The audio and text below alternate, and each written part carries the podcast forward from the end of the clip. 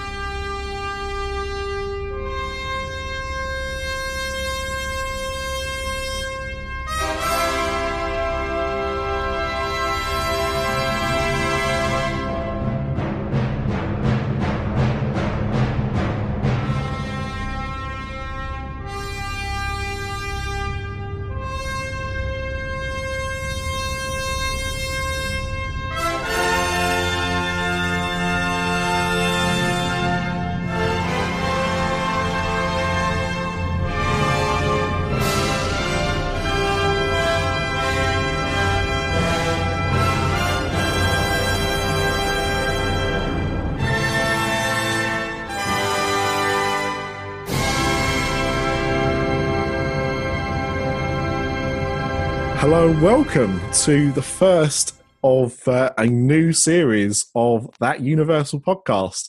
I'm Nick, and I'm joined by an unruly gang of misfits, as only we would do here on the After Dark Network. So we'll go first to Mr. Craig Lucas. We are the champions, my friend. Oh, we've just muted him. And we've also got P Doves Paul Washington. Good evening, good day, good afternoon, whatever time of the day it is. Well, that's the beauty of podcasts. You can be listening to it any time. We also have, of course, Mr. D. Hello there, how are we doing? Very 2020. Good, thank you. Is it still 2020? I think it is. I wish it wasn't going on too long. Oh my God, it's the longest year ever. And we've also got Ryan. No. That was so odd. Papa Ryan. Hello. Hello. Hey, howdy, hey. You see the man that hasn't recorded a podcast for a while. How do I do this again? Well, no, I mean, look, you know, Ryan is obviously very busy with podcasts, and he's recording plenty of podcasts, but he's normally recording more professional people than us, obviously. That it's all the characters I do. That's the problem. Yes. Well, in this current climate, let's not go too far into your impressions before we get pulled up on something. I'll just be myself tonight, lads. Don't worry. Superb. But yes, this is That Universal Podcast, and let's explain what's gone on if you've not been paying attention. So, for about 4 years, we've been doing Universal After Dark. It was good. Nothing wrong with it. Popular enough. Boston decided to step away. We saw that as a chance to rebrand the podcast, and so we have, and this is That Universal Podcast. That's point number one. Second point, Craig is allowed to swear. In fact, everybody's allowed to swear. So for you guys that miss out on the fact that, you know, Disney Parks and Beyond is now more of a family-friendly show, this is still going to be very much in the same vein as it was before. But, you know, don't use that as an excuse to just go wild, Craig. That's all I'm going to say. But just because you can swear doesn't mean you have to swear. There you go. Let's get them all out now, Craig. No, let's not get... No. If you remember what letting Craig do that is like, let's not go back down that avenue. No, let's just sit on it. Third point, Boston has stepped away, but we're hoping that she's going to come back from time to time. She's very busy, we don't know, but there's been no fallout, so it's all good in that regard. No bad blood. Fourth point, and I think probably one of our critical ones, because it's something that got pointed out to us. Not going to name names. We were asked if this new rebranding was a dig at anyone in particular. Short answer is no. It was a joke between all of us. It was a joke between all of us. Short answer. I like the way you said that. Well, it was. That's how it came about. I literally just kind of mentioned... 4'11" answer. Well, I just mentioned in passing, you know, what about that Universal podcast? As in, you know, and you listen to that Universal podcast when you can't remember the name or something, you say that, don't you? So that's what it was. So, you know, the person involved here probably knows that we've changed the name of it. We're not going to give him any more mentions. That's all it is. But just to make sure his ego doesn't get any even more bigger, it wasn't a dig at him. It was just something funny. It just happens to tie in that way. And I think that's it for housekeeping. Actually, no, there's going to be a new format here, right? We've got some segments. We've actually planned this show really well. When I say we've planned the show, really, what I mean is everybody else has planned this show, and I've been really lazy on it. So we've got a very exciting segment with Craig. Not that segment. We're not there yet. We've got a really exciting segment with Craig where we're going to do a little game with some of the attractions. Mr. P Dubs is going to be kind of running with the hotel, look at the hotels that we were doing on Universal After Dark. And Ryan is going to be our news hound. And, you know, that means that you're going to get some really good stuff rather than the crap that I normally come out with. So, been sniffing the gutter for all the best news. That's it. Ah, Ryan Ogilvie, gutter sniffer. But before we get into any of those segments, of course, would it be a podcast on this network if I didn't ask everybody what they're drinking? Now, I've already seen what Craig's drinking because we're on video tonight. But Craig, for the purposes of everybody listening at home or in their car, in the case of Todd, what are you drinking? I am drinking, Mother Hubbard, Bud Zero. Mother Hubbard. So how does it compare? Because you were drinking Budweiser Prohibition, wasn't it called? Yeah. Yeah. And this is the replacement. Is it any different? One was black and one was white. Just like ebony and ivory. Fine. That's good. Ryan, what are you drinking? I've got water. I'm hardcore. I just bought a new Brita filter jug today, so I'm very much in love with water right now.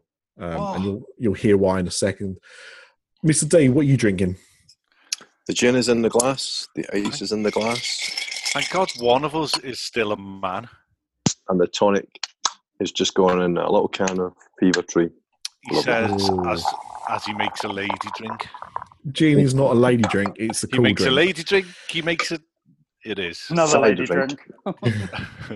P-Dubs, speaking of lady drinks, what are you drinking? I'm drinking coffee.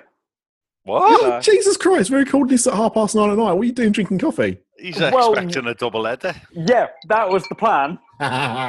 We might still get away with one, don't you worry. I've got 3 drinks lined up for the other shows. You know what?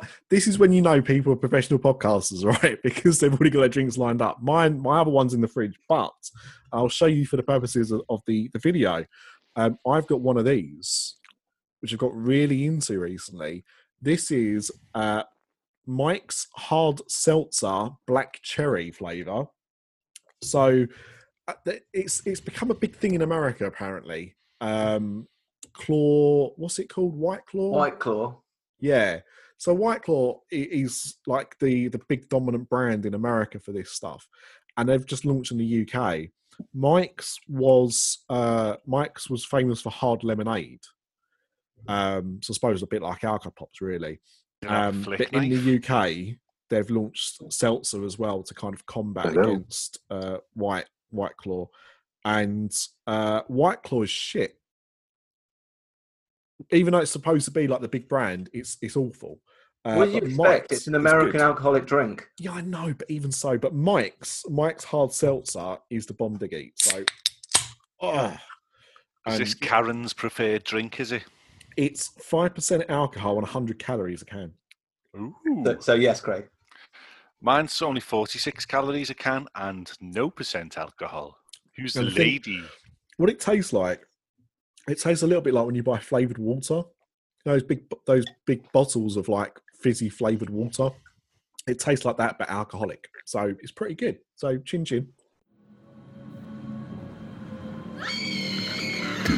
After Dark Podcast is sponsored by HHNUnofficial.com. The home of Halloween Horror Nights news and rumors all year round. Find us on the web at www.hhnunofficial.com. So stop the fog machines and clear the cobwebs. It's time for another episode of the podcast that's nearly the same as all the others.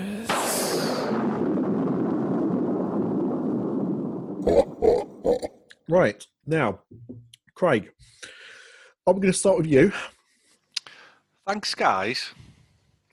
So, basically, we just thought we'd have a little, what were we calling it? The Universal Cup, the Cup of the Universe, the Championship, whatever. Epic Universe. Epic Universe, I like it. That'll be something right here for a while. So, I put all of the attractions and rides into the random attraction generator, and there just happened to be 32 attractions. I can read them all out if you want me to, but I'm not going to. The draw has been made. The draw is here. You can all see it there. Yep. Okay, that was randomly done on a randometer. So we've got 16 matchups, right? Totally random. And basically, the rules are we're going to very briefly touch on each attraction in the draw, and then we are going to vote on it. Not the listeners, just us. And there's 5 of us in the room here tonight, so there will be no hung parliament. However, if there is a hung parliament, then the host of the show gets the veto to put them through. That's me, by the way. That is certainly you, Nicholas. So, we're going to open up proceedings. Match 1, Hagrid's Magical Bike Adventure, whatever it's called, versus Woody Woodpecker. Totally random, people. Totally random. So right. One that we couldn't get on, and one that we're not allowed on. I was going to ask that question, actually, because I've never tried to go on Woody Woodpecker. In fact, every time I've been to Universal, I've not been in that area at all. I've walked through it when I've been at Halloween Horror Nights, but I've never gone there when it's been operating during the day. So I've got no idea what this Woody Woodpecker coaster is even like. Well, my experience of it was the Sunday. I've been on it several times because I've got kids. But on the Sunday, when you boys went to Star Wars, yep, Stuart tried to go and ride Hagrid's. Yep. So I was left on my own. So I got to ride everything in Universal Sunday morning. Just walk on. I went and rode Woody Woodpecker. I rode it on my own. Nobody else on it. She let me sit in the front, right? The front of the pecker. Yes. And yeah. You rode the pecker. As I left the station, she went over to Tannoy, please put your cell phone away. No video recording on this ride. Right? It's just in case you hit somebody behind you. Exactly. Yeah. So, for me, personally, I've never had the privilege to ride the most overrated ride at Universal, which is Hagrid. Fuck off. Wow, hang on a second. Overrated? It's a roller coaster at best, right? With below average animatronics. No, how can you... Right. They look ropey. No. You can't, you've not been on it. It's fattest. You can't ride on it if you're fat, right? So there's 80% of Americans out the equation. Even me as 6'5" could still get on Woody Woodpecker. I might struggle to get on Hagrid's. So, for that reason, right, I am going to put Woody through. What?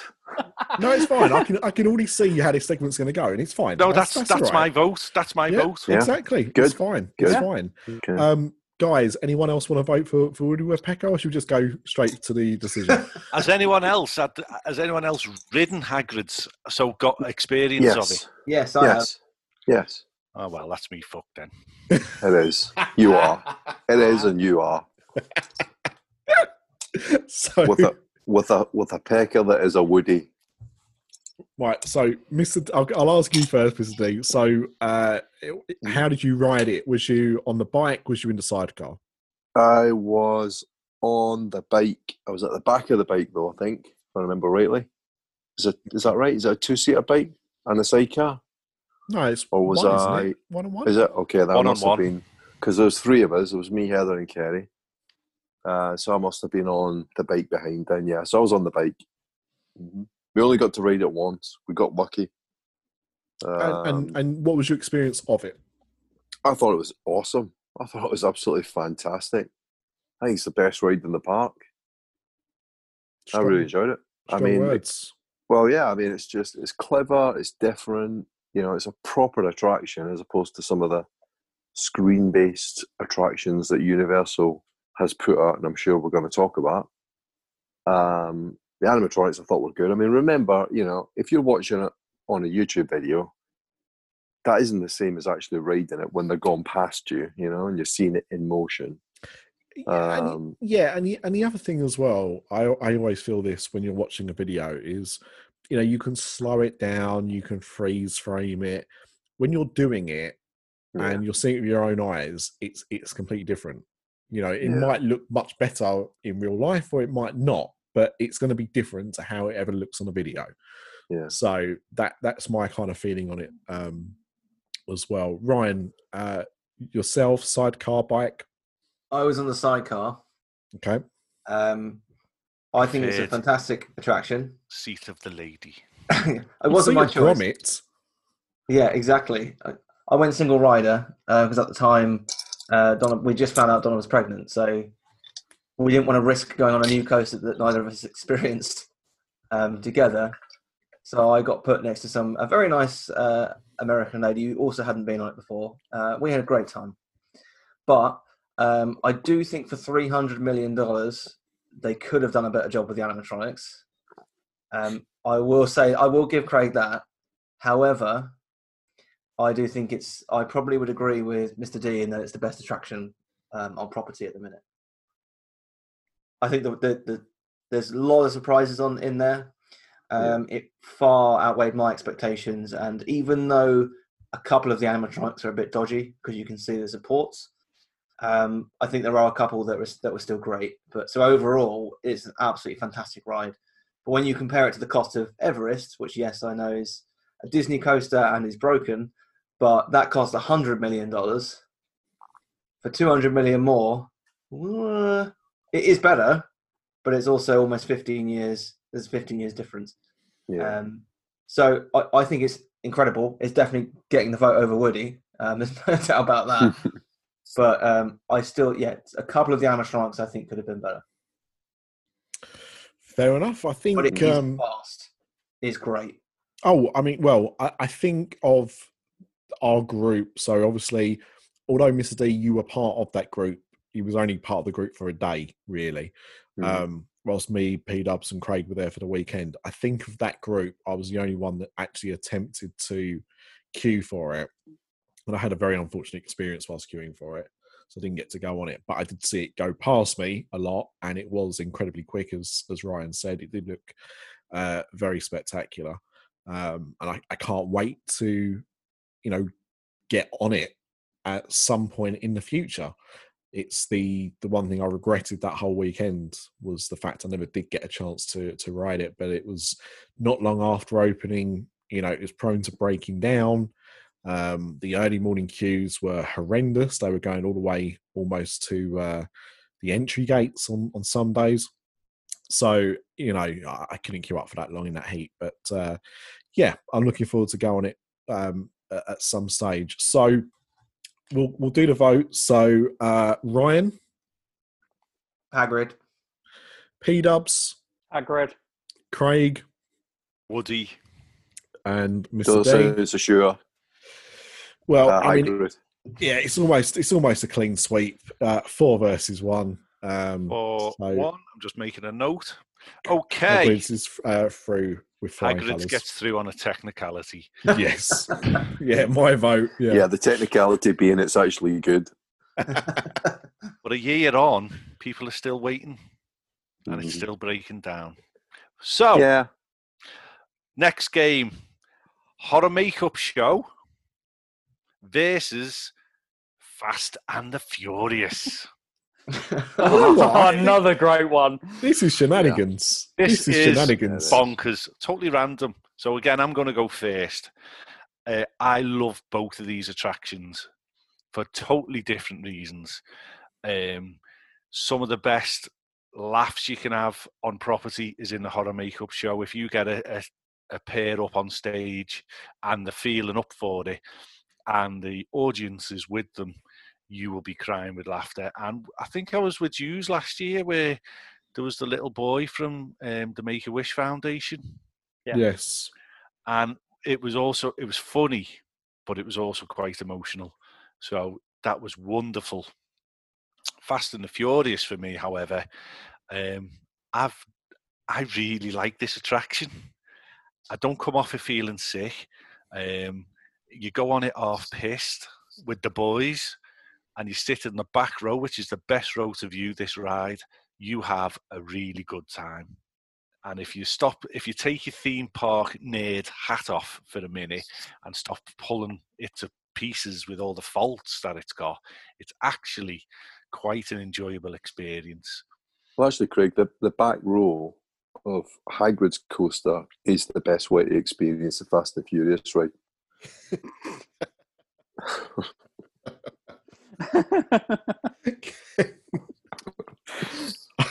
I love the way that Craig admitted that people are being too hard on it by picking it apart, but then also concluded that it's full of faults. Well, incidentally as well, Fast and Furious is the only attraction on property that I get off and feel sick. So yeah, different reasons. So for me, I'm going to put Horror Makeup Show through because I think it's an opening day attraction. It is, yeah. It's going nowhere anytime soon. I think it's wonderful. I think Fast and Furious is on thin ice. I don't think it's got much life left in it. It's a massive cock-up and somebody should have been fired for it. But I still have a good time on it.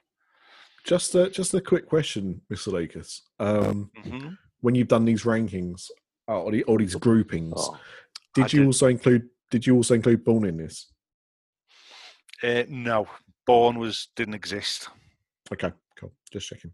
So Bourne's only in soft opening. So yeah, we'll talk about that in the news, I'm sure. Mr. Dane, your thoughts on either attraction?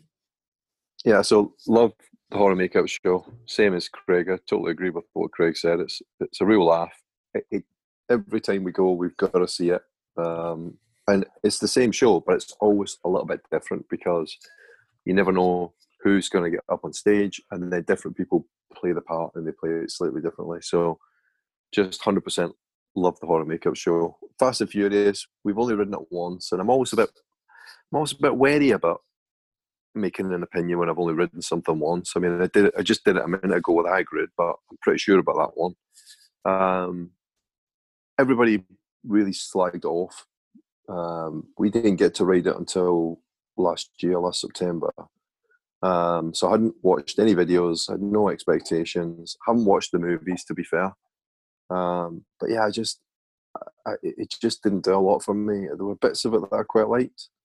I didn't think it was absolutely awful, but for a brand new theme park attraction, I just thought it was a bit of a mess. I thought it was CGI was terrible and it was just a bit all over the place. I just thought it was a wasted opportunity. It should have been an easy one. I mean, the movies are fast paced. There's cars. It should have been a no brainer good ride, but it wasn't. So for me, it's really easy. It's Horror Makeup Show, 100%. Ryan? Yeah, I would agree. Horror Makeup Show. I think Fast and Furious. I mean, Mr. D, Craig, they've explained it very well. I think you can go on it and enjoy it if you're drunk. If you're not, it is, well, it's a car crash. To be honest, it's just shocking that the graphics on it look worse than my PS2 did back 20 years ago. I think the acting in the pre-show is beyond terrible. I again haven't seen the movie, so I will admit I don't feel Well, I've seen a couple of the movies, but I don't feel a great deal of attachment to any of the characters in the attraction. But then I think the same can be said for a lot of rides at Universal, certainly some of them that where I don't particularly like the franchises, but I think the attractions are great. I think Universal should have put a coaster akin to Rock and Roller Coaster in that spot, and I think they would have absolutely smashed it. But I think they missed a huge opportunity and took a cheaper option, and it just hasn't paid off. I think it will be gone within the next 10 years, and if it's not, it'll be because they haven't got the money to replace it, thanks to COVID. Yeah, thank you, COVID. P Dubs. Now, I didn't think this would be particularly difficult from the reactions that we got before we went last year. But I am going to say I quite enjoyed the Fast and the Furious ride. Not that it was great, don't get me wrong. There's problems with it, but my only experience of it was at HHN, and we had a good time on it. Saying that, the Horror Makeup Show is 3 times the attraction. One of the first attractions I ever did at Universal, because it's quite early on in the park. And again, our experience last year was great in it. Really enjoyed last year's with 2 great hosts, one of which we already knew before we went in, but were surprised to find that it was her when we were there. And just a really good pairing. They obviously work together quite a lot, having now followed them on Instagram and things like that. And it was a really great show. And as I said, it's one that I hold quite close to my heart anyway. Loving the Universal horror side of things anyway. So yeah, there's only one attraction that the vote can go to, and that's the Horror Makeup Show. Yeah. I mean, I think me and Craig are probably the only people that like the Fast and Furious franchise. I love it. Yeah, I think you've watched all the films, haven't you? Have you seen a lot? Did you see a spin-off? Did you see Hobbs and Shaw? I haven't seen that, and I haven't seen the last Fast and the Furious film. Okay. I had fast fatigue. I mean, I it's a guilty pleasure of mine. I really do enjoy the Fast and Furious franchise. They are what they are, just completely brainless popcorn fun. You know, it's a guaranteed good time. As P-Dub said, you know, we went on it half cut. It was a bit of a party atmosphere, and it really made up for it. Had I gone on that attraction at 10 o'clock in the morning, not like that, it probably would have been awful. So it is such a missed opportunity. I mean, they've taken a part of the tram tour from the Hollywood tour and turned it into an actual attraction.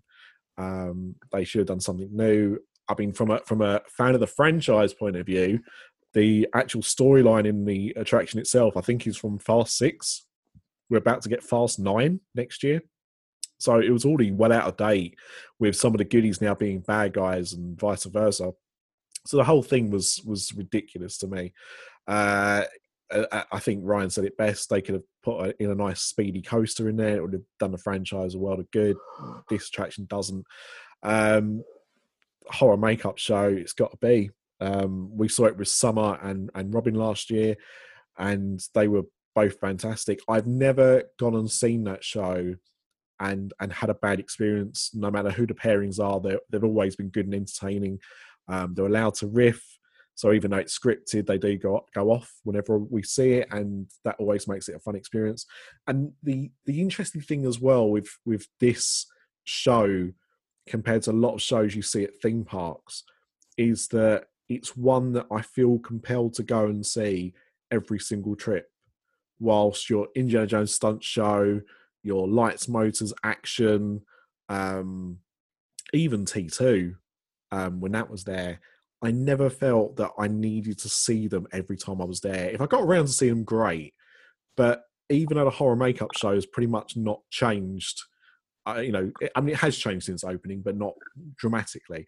I just think it's wonderful. So absolutely, Horror Makeup Show, a 5-0 victory for the Horror Makeup Show, and well deserved in my opinion. Yeah. Mm-hmm. So yeah. We're doing 4 matches. So this is match 3. We're doing 4 matches a show. So the next one, Storm Force what's it called? Accelatron. Yeah. Okay. Accelatron, that's the word, yeah. Accelatron. Versus ET. Dog shit versus cat shit. I'll just start this off by saying that I've never been on Storm. No, neither have I. I've just never, ever had the urge. Even when there's been zero wait time, I've never thought I need to go on that attraction. Right, well, I've been on it several times with the girls because this is one of them. It's obviously just the teacups, Mad Hatter's teacups.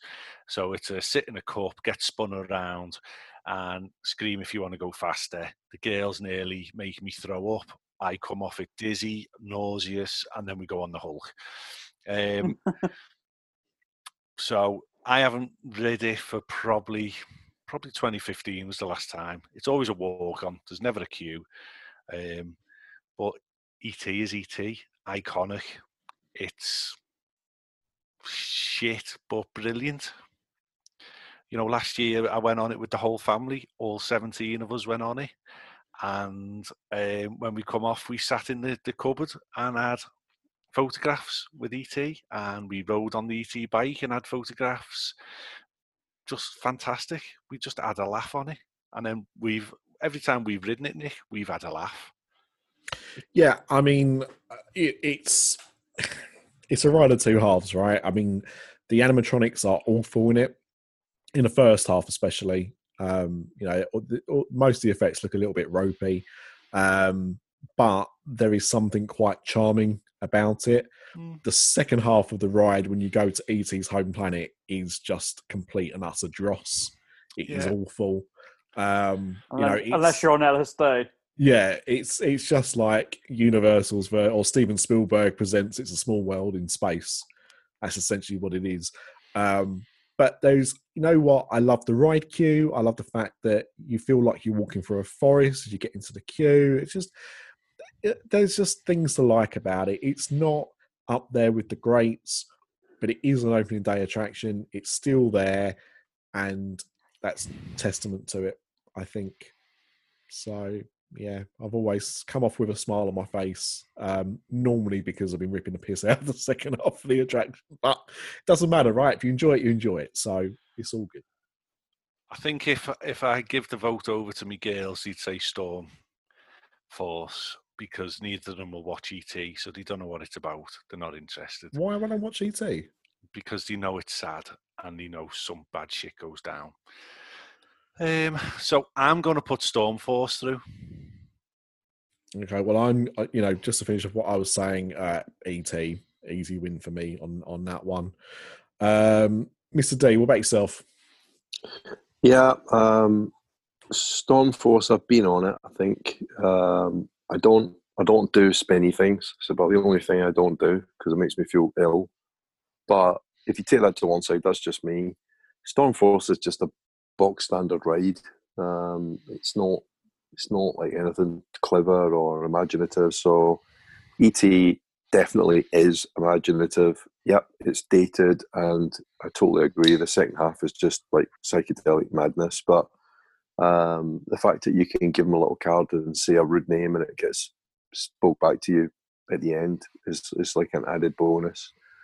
So it's got to be ET for me. What P Doves? For me, despite the fact that I'm a massive Marvel fan, Marvel Superhero Island is kind of overshadowed by two massive attractions. So the two at the back of the land, as you say, Storm Force Accelatron and Doctor Doom, just get forgotten about. In my opinion, I've never been on Storm Force. I don't intend to. As you say, it's a poor man's version of take-ups at Disney. Whereas ET is probably one of the reasons why Universal Studios exists. If Steven Spielberg hadn't been around making those films, I don't know whether we'd have a theme park. So for that, it has to be ET. Yeah, and just a quick side note before we go to Ryan on that, and P-Dubs, you'll know this, that ET obviously got taken out of Hollywood to be replaced with The Mummy. Yeah. And I've not been on the Hollywood version of The Mummy because I've not been to Hollywood. But I've seen videos, and it is a really different attraction. It is, yeah, compared to Florida, because of the show building that it had to be built in. Yeah. So I always think that's quite funny. And of course, that's the reason why we still have ET in Florida, was because Steven Spielberg was not happy with Universal for doing it. And yeah, that's why ET is not going anywhere during Mr. Spielberg's lifetime, in my opinion. But Ryan, I know you've been very vocal about ET before. We've had episodes dedicated to it. So where do you go on this vote? I can't believe I'm going to put ET through, is what I'm saying. But Storm Force, I think, does X-Men a great shame and a great disservice. I think the X-Men are, well, they've still not really had a fantastic movie presence. I think there's been movies that have been okay. Hopefully now that Disney have got their hands on there, they'll have a decent presence in cinema. But I think certainly for Superhero Island, Islands of Adventure, I mean, it's just terrible. It's a terrible, terrible attraction for one of the greatest team-ups in comic book history. And I think as much as E.T. has aged terribly, and the second half is, well, you have to either be drunk or on acid to enjoy it. I think in terms of the first half and the queue area, what a bit of fan love to the movie that is. And I think for that reason, I could not put Storm Force ahead of it. So it's going through. Superb. In the words of Jürgen Klopp, boom. So the last matchup for this episode, Minions versus Men in Black. Oh, this is probably the most difficult one of the four. Oh no, without a shadow, I think it is. Two very different attractions, both with issues, I'd argue. For me, I think the decision is a bit easier now, because obviously when it first opened, Despicable Me, it's called Minions Mayhem, isn't it? Despicable Me, Minions Mayhem.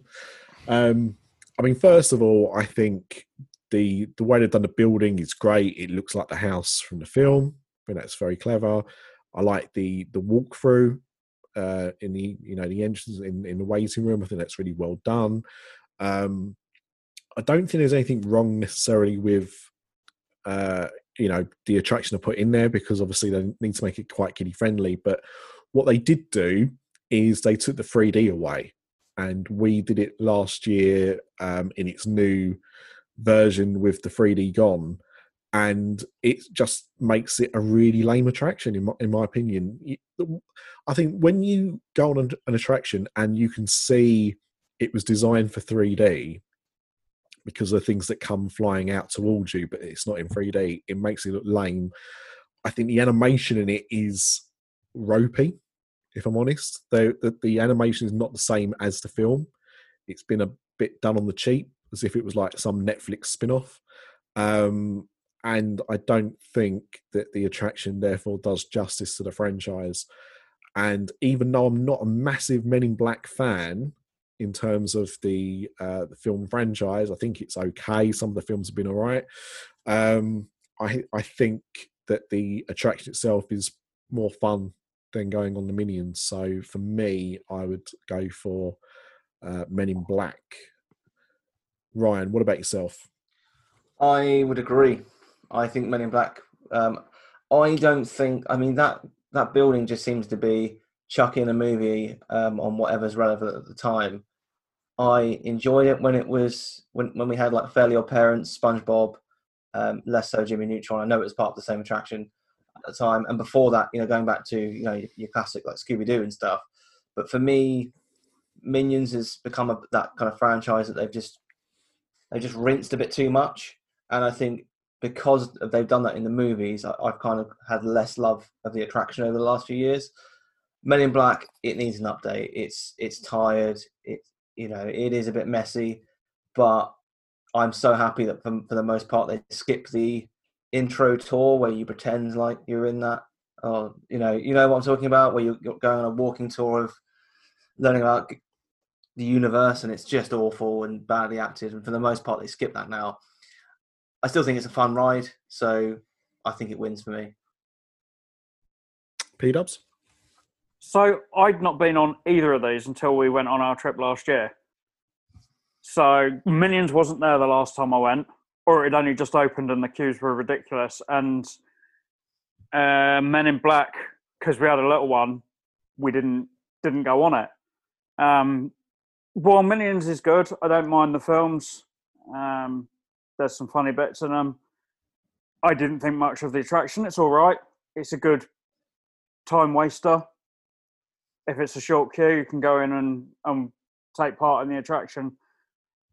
Nothing, I wouldn't queue for more than 10, 15 minutes for it. Mm-hmm. Men in Black, I thought we had a great time when we went on it. And that early morning, we got to go around a couple of times. They just sent us straight through. Didn't even have to queue the second time. They just went, oh, just go round and get back on. It's fine. Had a really good time on it, despite the fact that I was absolutely shocking on it. It's dodgy guns, mate. Yeah, really enjoyed the ride. And I love the building. I think it's a great nod to the World's Fair. So I really like that. So, yeah, Men in Black for me. Yeah, I will agree. Like the sets and stuff inside it are great. You know, you feel like you're on streets.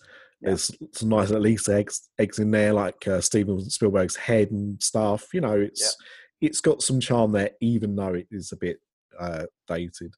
Mr. D, what about yourself?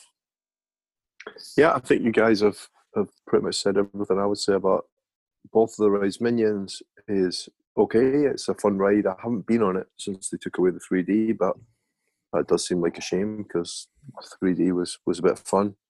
So I thought Minions was fine. It was okay. But like P-Dabs, probably wouldn't queue for more than 15, 20 minutes for it. But Men in Black is a really good attraction. Yeah, it is a bit dated, but the building and the theming of the ride is really good. I think with the fairly minor update, it could be improved. And the thing is, it's because it's competitive. It just adds a bit of fun, and every time it's different again because you don't know what you're going to score, and you're playing against other people in your family or your group. So it's got a re-rideability factor. So yeah, it's Men in Black for me.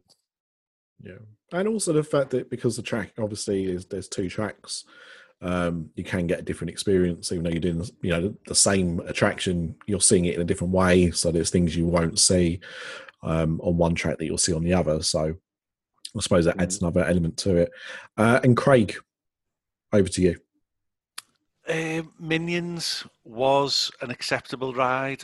You know, it's the first ride you hit when you walk in the park, so it can quickly be a 2-hour queue. And if you didn't have the express pass, you could have justified it maybe when it was 3D, just about get away with it.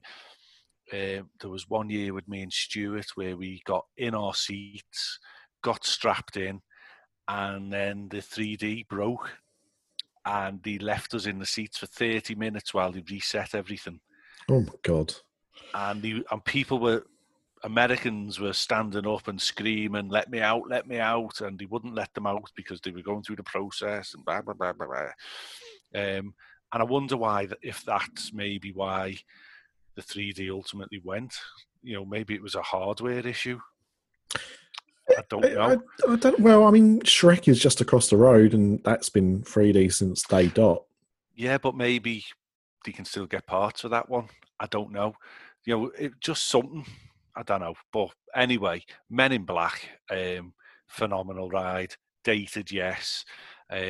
You always know the red button's there. You always think you're going to let your kids press the red button and ultimately win. But you always press it anyway and crush them.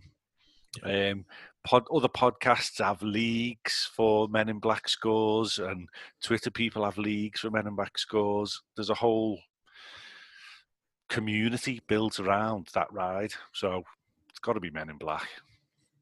Can't wait till Universal announced they're going to replace Men in Black with maybe a second Jason Bourne attraction, and watch Universal Twitter just lose its goddamn mind about it. But yeah, I really think it's a shame that the last film was so bad, that Men in Black International, because they could have used that, had that been successful, as a way of, you know, possibly rebranding that attraction a little bit, retheming it. But yeah, no way in hell that's going to happen now. But I think it's quite hard how you do retheme it, because it's aliens and it's Men in Black. Yeah, I mean, it's one of those films, isn't it, where it's not actually a Universal property, it's Sony, I think. Yeah.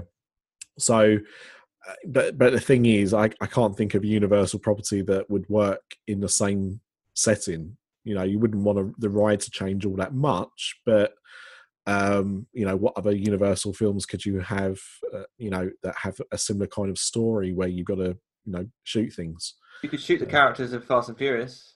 There you go. Maybe that's what they should have done instead. But yeah, so yeah, it looks like another clean sweep there, Craig. Yeah, 5-0. So that concludes this week's, or this month's, 4 rounds. Excellent. So thank you, guys.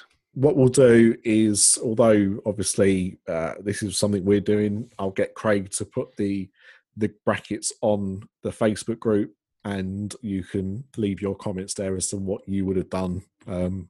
I'll be surprised if there's much different to what we've said, to be honest, on these lineups, but you never know. It'd be interesting to find out.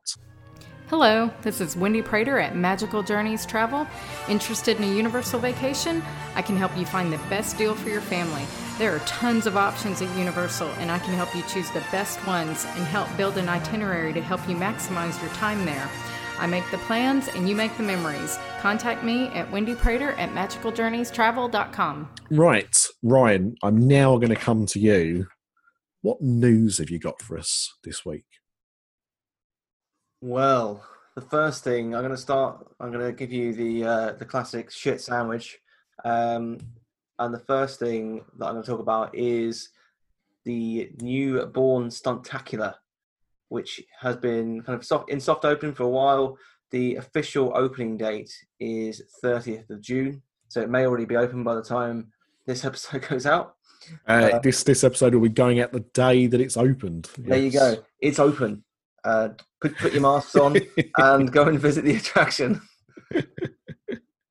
So, yeah, early reactions to the show have been astounding, and it's been really positive to see, I think, the reactions to a show that I think nobody was particularly looking forward to.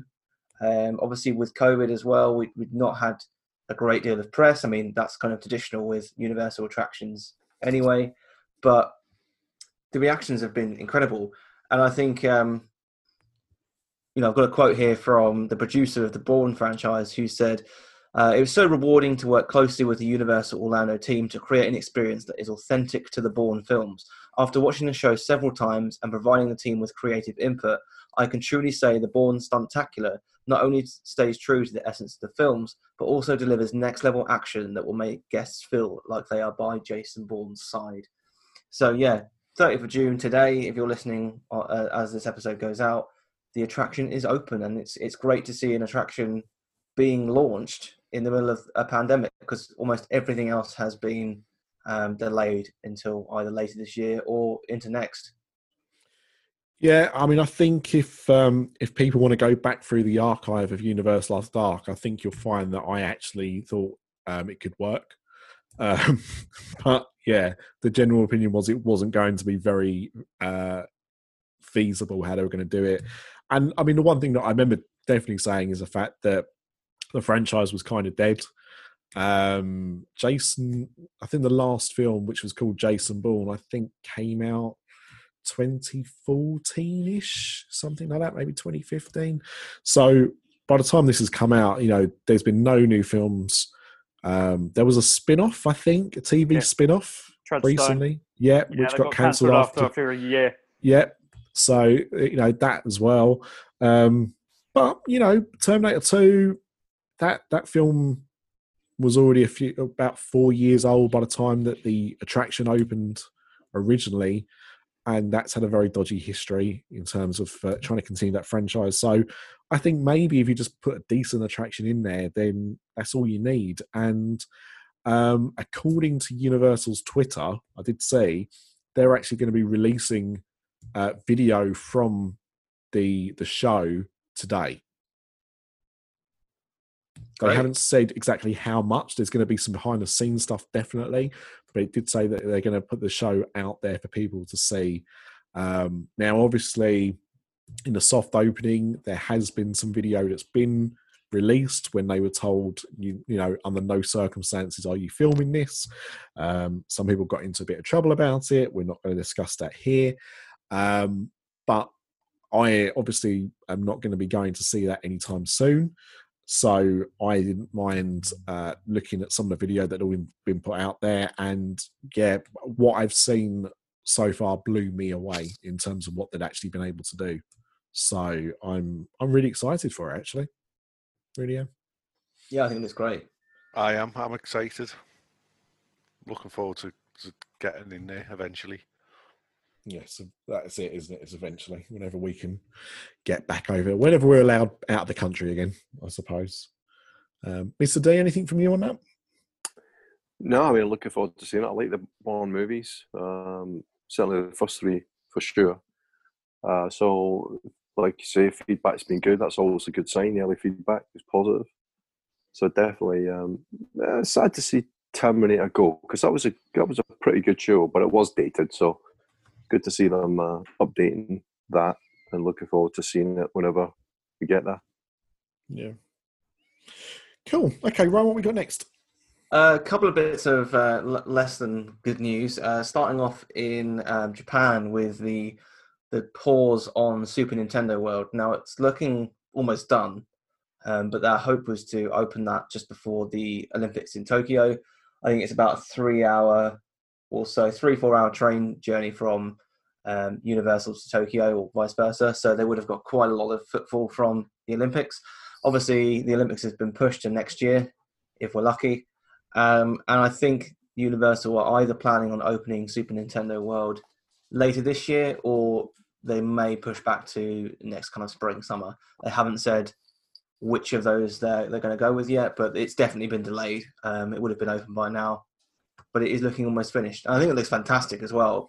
It's a real shame that Epic Universe has been put on pause indefinitely, because I think Super Nintendo World in Orlando was going to be the thing that really brought Universal up to being able to compete with Disney for business. And Harry Potter has done a great job, but I think Nintendo has got such a universal, no pun intended, family appeal that I think Disney would have struggled to compete with had they got it right. So it's a shame all round, but at least it's going to be opening in Japan in the near future. And as soon as it's safe to do so, I'll definitely be heading over there to check it out. Well, I mean, the difference obviously is Mario has not been on Twitter slagging off or being transphobic to people. So that's also a positive from Universal going forward. Looking at the aerial footage of Super Nintendo Land in Tokyo, it looks smaller than I expected it to. Like, the actual footprint of it does look quite small. I thought that's weird. When you compare it to like a Galaxy's Edge or something, which I mean, I've not seen an aerial shot of Galaxy's Edge, so I can't tell you exactly how different it is. But certainly when I saw it, I was surprised by it. The compact nature of it. Do we know how many attractions it's got? Because I could definitely see two, but I thought there might be three. I think they've got Mario Kart attraction and a Yoshi coaster, I want to say. Right. I think. Okay. I'm pretty sure Epic Universe was going to get at least three, because they were going to get Mario Kart and a Donkey Kong attraction, and I think there was going to be room for like a Pokemon expansion. There was loads of stuff going into Epic Universe, but yeah, who knows what's happening now. Yeah. But no, I mean, what I've seen of it does look good.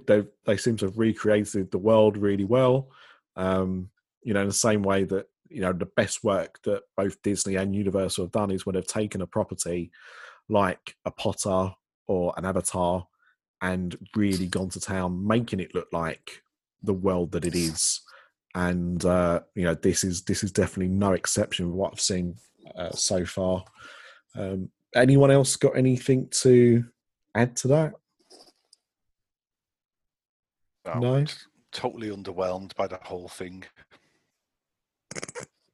Excellent. Not Mr. Boring Pants. No, I mean, just you look at how busy Harry Potter was when that opened, and it's uncomfortable. When you think back, it was uncomfortable. This is going to be next level. I just can't be arsed. Yeah, I suppose I can see what you mean. Yeah. In this post-COVID world. It is going to be crazy. Yeah, and especially in Japan as well. Yeah. You know, that's the thing. Cool. So, yeah, a couple more things. One thing I want to touch on quickly is that Universal sadly made quite a few people, they made redundant quite a few people over the last week or so. Looks like mostly in management jobs rather than people that actually deal with guests. So people in marketing, human resources, people that... where else am I seeing this? Marketing events, operations management, and Universal Creative. No surprise on the latter, given that Epic Universe has been paused. I'm assuming a lot of that team has now been disbanded for the time being. But yeah, it's sad to see. Obviously, there was a huge project underway with that theme park, and you can almost bet that most of that team's now been disbanded. Yeah, it is a shame. It's a shame when anyone loses their jobs, obviously. But especially in this instance where, you know, we were just about to start seeing construction on a brand new gate, one that we didn't know a lot about, lots of speculation, lots of rumours, knew was going to end up being really exciting, and now we're kind of left with, is it going to happen? And if it does happen, when's it going to happen, more importantly?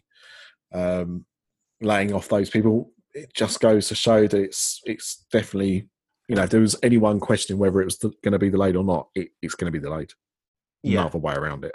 Yeah, definitely. And then just to relate things back to Halloween Horror Nights, which obviously we still haven't got an announcement on a first house. We are usually beyond that point now. According to a couple of sources, they've already cancelled Scare Actor Dining. I mean, that's not really a surprise to anyone.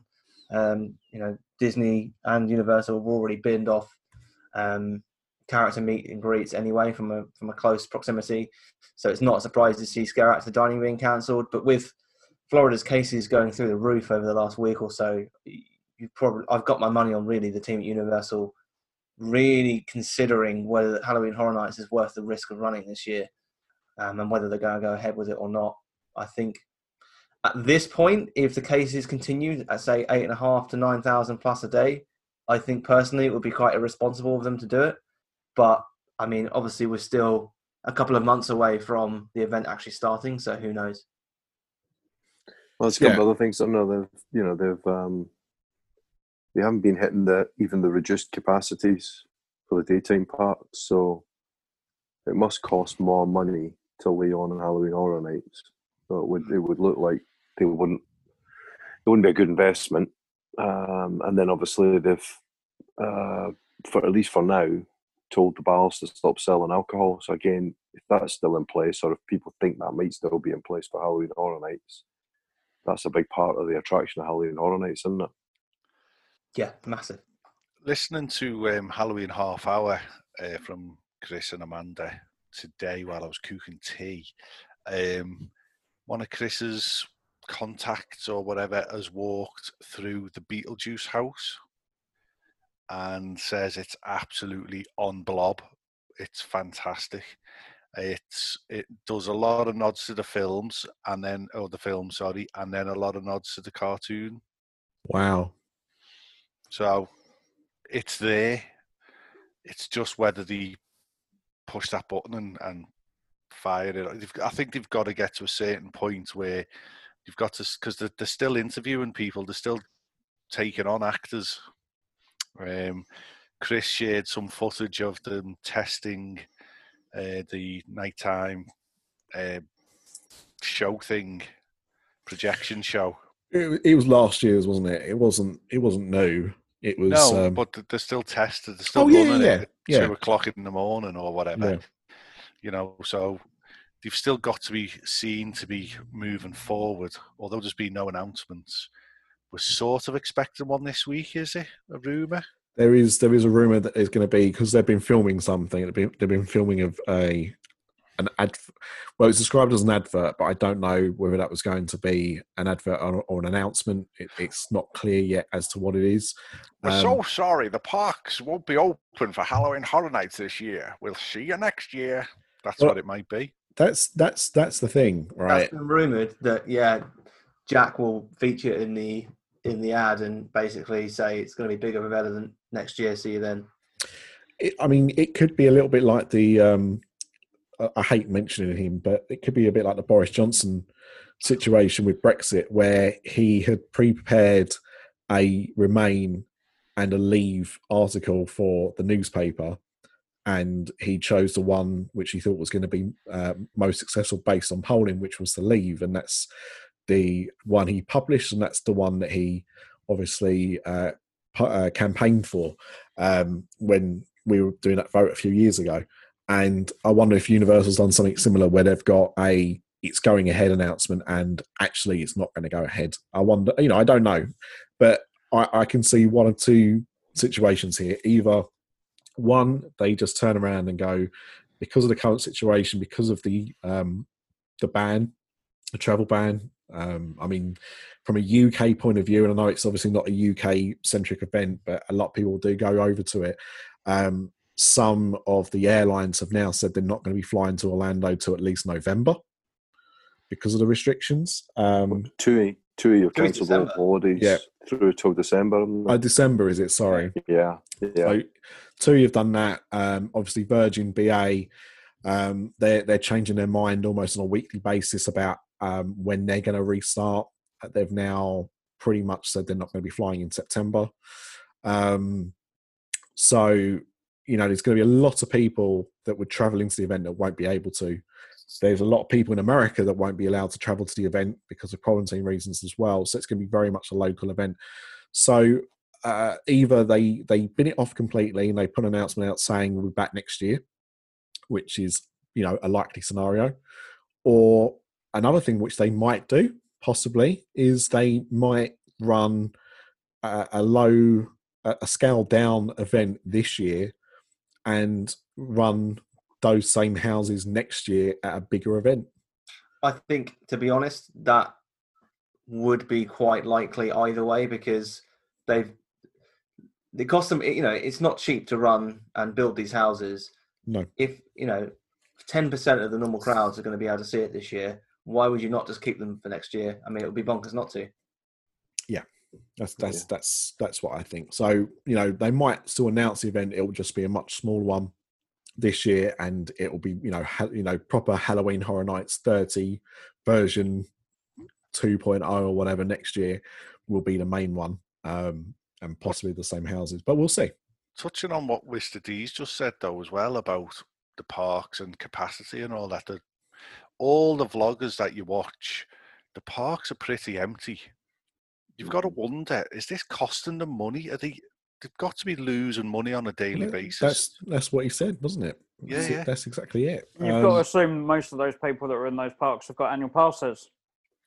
So so they're not even paying for it. Where are they making their money at the moment? Because they've furloughed staff, and then they've had to bring staff back to get them working and stuff like that. So they're having to pay them the wages. And it just doesn't look like there's the capacity there to be covering costs. Well, they are reducing staff, though, aren't they? They've said that they're going to restructure them there. Theme parks make their money on food and drink, don't they? They've just banned alcohol, which is a good money spinner for them. And I don't know how much food they're selling right now, but it is $500 for a single Voodoo donut now. So but that explains it. Yeah. But I promised I'd end on a high, and according to a large Twitter poll, people viewed Universal's opening much better than SeaWorld's. But to be honest, you could send 500 COVID patients into Universal coughing, and it would still be better than SeaWorld. So their opening has been absolutely horrific. I think Universal has done pretty well, to be honest, and I've got no doubt that Disney will follow exactly what Universal have been doing, because as far as I can see it, for the most part, they've done really well. Well, the Busch Gardens was atrocious as well, from what I've seen. So the thing to do is you put a mask on, you go through security, then the first thing you do is you go and buy a bud, and then you walk around with that bottle of bud for 8 hours. Because you've got a drink, you don't have to wear your mask. Yeah, it's nuts, isn't it? And then people were taking the masks off to ride the rides, roller coasters. Just... I know Universal are enforcing they're enforcing the nose rule as well. So, top kudos to Universal. Yeah, there were some reports after opening that people weren't adhering to the rules at Universal, but it does seem that they've nipped that in the bud now. They have started cracking down on that a bit more. And let's be honest, they've got to, because, you know, we talked about the fact that the cases have been going up dramatically. I think, and I mean, I don't know, we're in the UK, right? So we get the information from, you know, news sites, internet, whatever, and people call it biased or fake news or whatever. But it does make you wonder if what they thought was the first wave in Florida actually was a first wave, because obviously it's really, really starting to spike now. And you know, the mayor there is insisting that, you know, they're not going to go back to lockdown situations, and things are going to be able to remain pretty much as. They've obviously closed down bars and stuff like that. They've closed some places, but they don't want to do a full lockdown again. And, you know, Universal are obviously, being a theme park, a big contributor to, you know, being somewhere where lots of people gather. So they have got to be very, very strict on that if they want to remain open. I think, you know, it'll be a disaster if they are told that they are not allowed to continue opening. Obviously, that would have a knock-on effect on Disney as well. So people really need to start taking it more seriously. I think they are now. I think people are starting to take it a bit more seriously, but you just need everyone to be doing that in order for it to start to improve. So an interesting few weeks ahead, I think. Well, I would say that right now it's probably safer to be at Universal than it is your local Walmart, where you're shamed for wearing a mask. So yeah, true. Is that it for news? That's it for news. Superb. Right. P-Dubs, I'm going to throw it over to you, my friend. Yeah. So as Nick said, following on from kind of our hotel reviews, and also something that Nick and I have been doing on Discover DLP, where we've been going down Main Street and picking out the restaurants and the shops. We thought we'd do an overview of City Walk for this new show. There's quite a lot to go through, so we're going to split it up over a few episodes. So I'm starting kind of where I think most people would start with City Walk, and that's when you leave the park. I don't think a lot of people actually do anything in City Walk until they've been to the theme parks. So I'm going to start with that first block of City Walk as you leave the park. So the left-hand side, you leave the park and go towards the left. So, and I think it's where we spent most time in City Walk when we were there last year, so we've kind of got a bit of a better view on this than maybe the rest of City Walk, that we can go into a little bit more on other shows. But so I'm going to start, as I say, on that left-hand side. So we've got in this block, this is the one unique dining option you have. Not that I would kind of agree with that. I don't think it's a particularly great dining venue. But that would be NBC Sports Grill and Brew. It's the first thing you come to as you leave the park. We spent a good long few hours in there for our meetup last year, and that was my first time in there. I know you guys have been in before, but I'd not been in there. I thought the range of drinks in there was particularly good. They were fairly helpful to us, fitting us all in. Gave us a fair few tables and quite a big area for us. So I thought the service was quite good in there.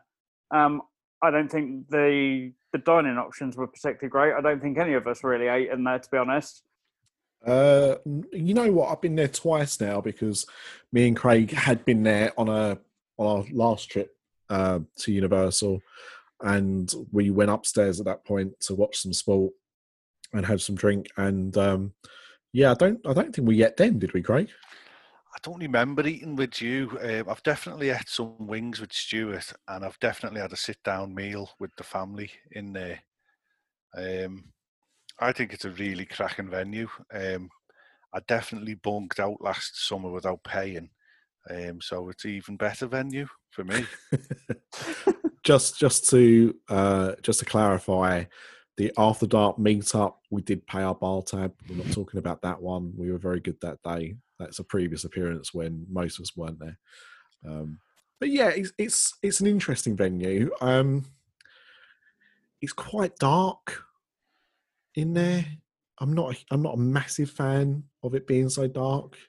I just don't think it's very welcoming. But no, like in terms of somewhere to go to be able to have like a good drink, they have a huge bar menu, full of all different kinds of beers from around the world as well as local.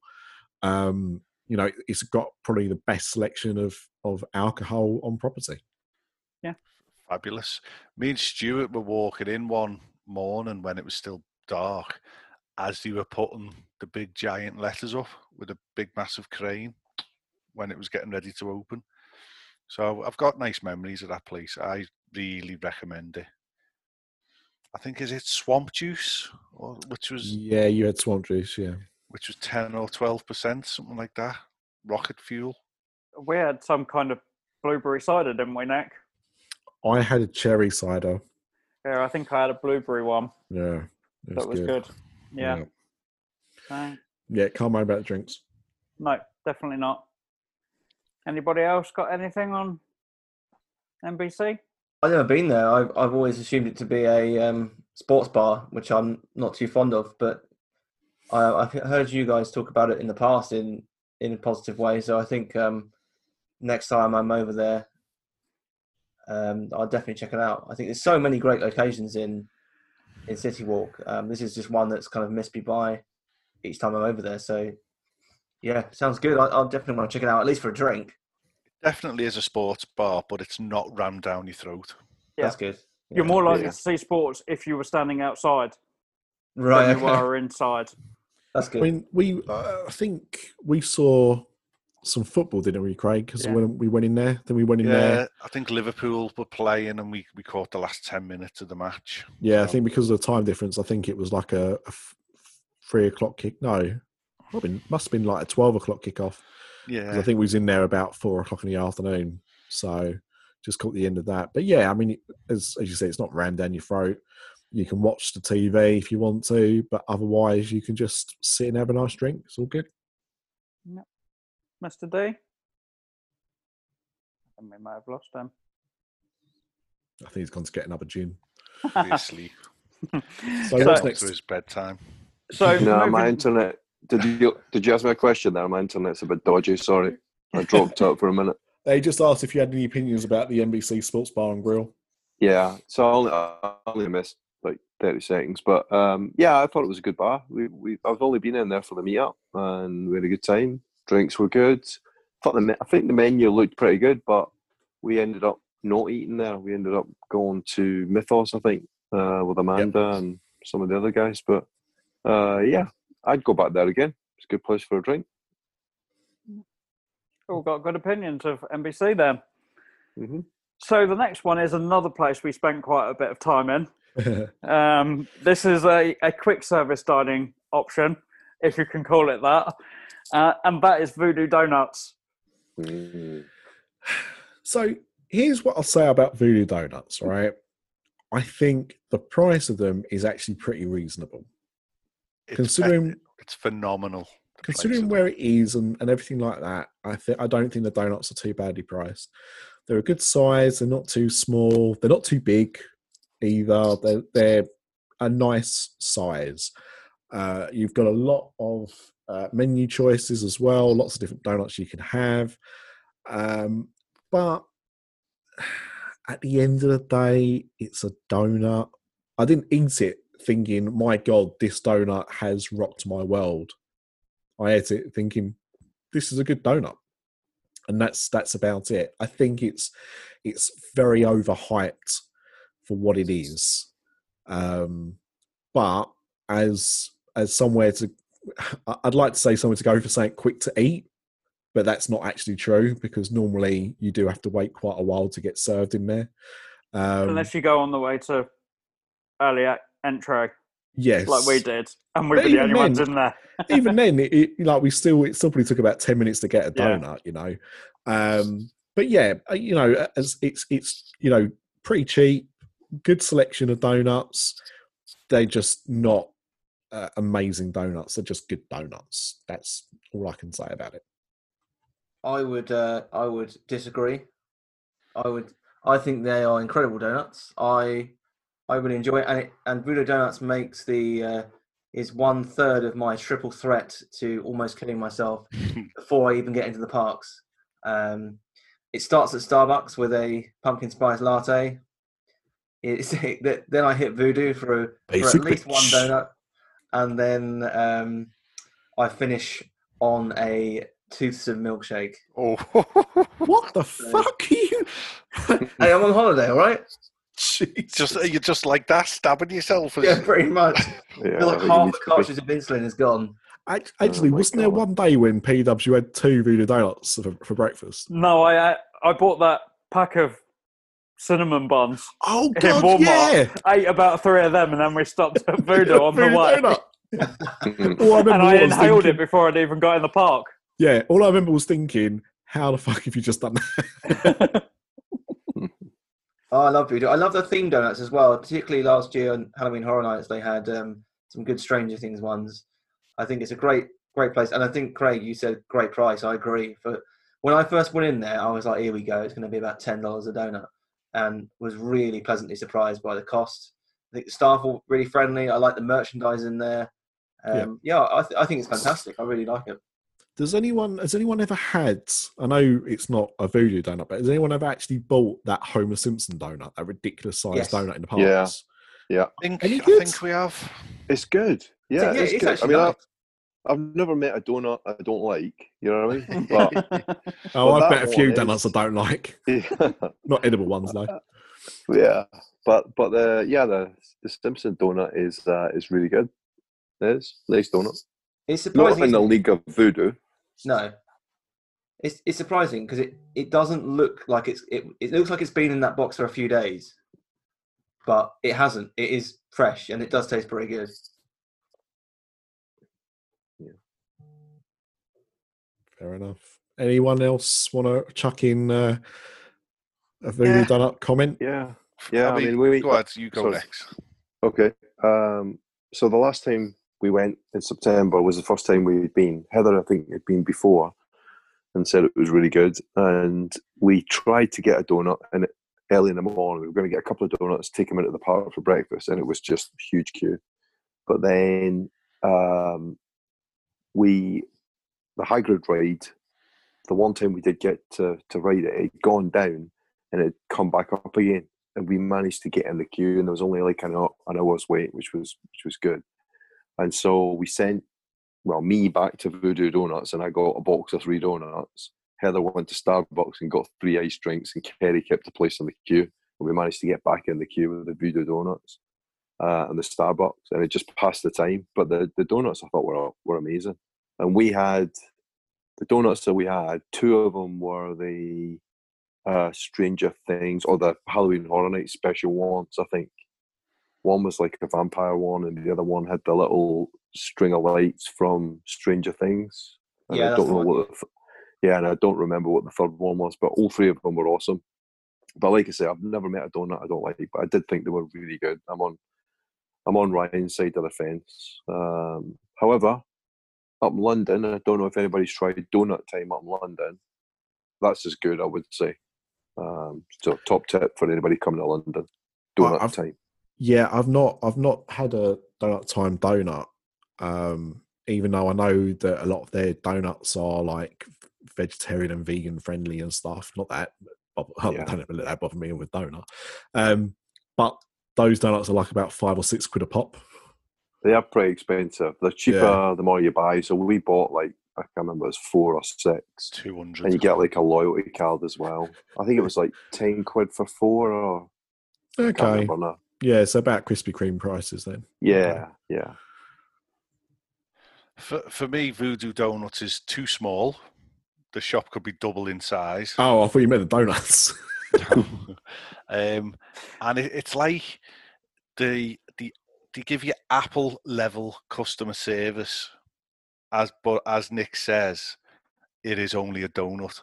They're bloody brilliant donuts. They're the most delicious donuts you'll ever taste, but it's still only a donut. So I just want to pick my donut and I just want to go into the parks, please. But there's a whole process. There's a whole bit of theatrics when you're ordering your donut. And then when you want a coffee, that's a whole new level of customer service on top of that. That's a different bit, isn't it? It's a different bit, and it's what do you want your coffee? How do you want it? Do you want it this? Do you want it that? Do you want it the other? But it's phenomenal. I don't think it had mobile ordering when we were there. I know it's definitely got it now because of COVID. So that's a plus. You could be walking out of your hotel and putting your order in, and that will revolutionise Voodoo Donuts. They should have a donut ATM, like the place in Disney Springs, the cupcake place in Disney Springs. That would be phenomenal, that. Yeah, definitely. Yeah. Next trip, that's what it will do. Yeah. Yeah, as I said, I inhaled my donut when we left. I didn't even touch the side, so I had the orangical one. It was like having pot for you because all you did was keep giggling. Yeah, exactly. That's because I was bouncing off the walls. Yeah, mate. I mean, as I said, you didn't see the cinnamon rolls that he already consumed before he left. Craig was with us when I bought them. Yeah, we didn't see you eat them. But I mean, even I was... The thing is... Oh, and Pop-Tarts as well. I'd forgotten that. Oh, God, yeah. The thing is, when you was eating the stuff in the room, it was, like, normal. Like, yeah. I didn't notice anything. But that donut disappeared. Like, I didn't even see you start to eat it. I didn't even get to the gate. No. I think I was on about bite 2, and I was like, where the fuck is the donut gone? I was already sticking the stick thing in the bin as you get to the other side of the bridge. Yeah, because I think... did you have the popsicle one? Yeah. That was a nice donut. I think I had, if I remember rightly, I think I had the Voodoo Man. Yeah, that was a nice donut as well. The jam in it, wasn't it? Or the jelly. Yeah. Yeah. I had in the August when I went with the family. It's on YouTube somewhere. I had the maple bacon one. That was a nice donut. And then I bought a box of like 15 donuts for the family to take to Beach Club with us. And nobody wanted their donut. So basically for a week, I ate stale Voodoo Donuts for breakfast every day. Amazing. Leaving the Beach Club. Amazing what you can do. Obviously now, and when we were there, I wouldn't touch a bacon donut. And even if it was when we last went together, Craig, and I was eating meat, I still wouldn't have touched that. I just, bacon just... It eat the meat. It just baffles me. Absolutely baffles me. But yeah, I mean, I think you've got to go to Voodoo. Yeah, anything with Fruit Loops on gets a vote from me, so... Weirdo. Bloody cereal. Right, then. So moving on, and this is somewhere that I don't think I would ever go. Again, it's quick service, and it's Minch's frozen yogurt or yogurt. Fantastic. I've never had it, but I do. I have a very weird story with yogurt because for the first 25 years of my life, I was allergic to yogurt. So I'd had it a few times. That's how I knew I was allergic to it. I'd had it a few times, or it'd been in things that I'd eaten. And I'd had a reaction to it. I got to an age where I had got over the allergy, so I could then consume as much yogurt as I liked. I don't like yogurt, but I do like frozen yogurt. So I've never been in there, so I can't vouch for how good it is. But yeah, I like frozen yogurt. I'd give it a go. What's the place that they have? There's a chain, isn't there? There's a famous chain of frozen yogurt in America, and they expand to the UK. God, what was it called? Not Culver's, no. No, frozen yogurt. But I think that's more the Midwest. I don't think that's national. No, what was it? They do loads of toppings. That was the big thing about it. Was not Snog. That's a British one. Pinkberry. God, that's what it's called, Pinkberry. So Pinkberry's an American chain. They open up a few franchises in the UK. They didn't last particularly long, and then they downsized a little bit. So there's still a couple of concession stands in certain London shopping centres and stuff like that when they're open. But that stuff was good. You could get different flavours of froyo, and then you could pay to have as many toppings as you wanted on as well. So yeah, I'm a fan of frozen yogurt. I've got to be honest. I think it's quite good. That yogurt place does free samples, doesn't it? If anybody's been in there, so you can literally. We must have eaten like, I don't know, half a pint of frozen yogurt before we finally picked the one. We did actually. If we felt guilty, so we did actually buy a yogurt as well. Just the one. We already tried about 15 different flavours at that point. I don't understand that business model. That it's a very American thing in ice cream places. Oh, can I try a sample of that? Can I try a sample of that? I just don't think it's a good business model. But there you go. But yeah, it's somewhere I've ignored, but I'd certainly give it a visit next time I go. P Dubs. Yeah, it's good, but it's hard to go there when there's another place around the corner that you're probably not going to get to tonight, P-Dubs. Probably not, no. No. I think that'll be on the next one. Yeah. Go on, give us one more. So on that side, there's two more on that side of this little block. So one of Craig's favourites is next, somewhere that he spent quite a bit of time while we were there. Again, quick service. So we've got Breadbox handcrafted sandwiches. Fantastic. You do love a Breadbox, don't you, Craig? Yeah. One of the happiest memories of our August holiday, which was a fabulous holiday for 17 people, but it was suffocating. And this one day, I took my wife up to Breadbox, and just us two had a sandwich.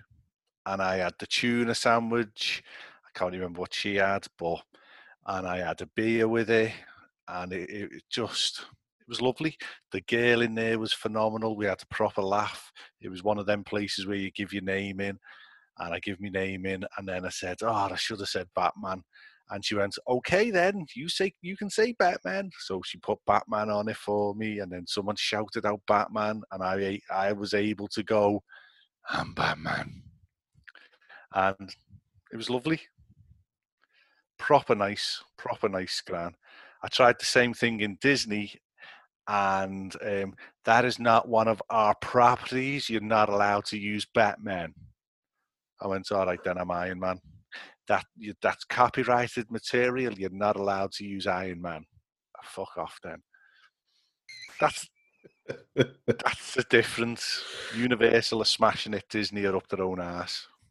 Yeah, I think. Did you eat there twice when we were there that weekend, or just the once? I know you had a whop with me one day, didn't you? Yes, I think I. You ate in there the day that me and Nick went to get a whopper as well, I think. Right. Yeah. Okay. Yeah. Twice then. So I love it. Yeah. It's not expensive, and it does taste tots, and what's not to love? Yeah, cool. Do you want to leave the rest of the eateries till next time, P-Dubs? We've got one more on that side, and I don't think there's going to be much to talk about. Fusion Bistro Sushi and Sake Bar. Sake bar. Right. You know what? I mean, this has been there. The first time I went to Universal was 2007. So it's been there since at least then. I've never seen it busy. The sign puts me off. I've never tried to go in there. Even though I do like sushi.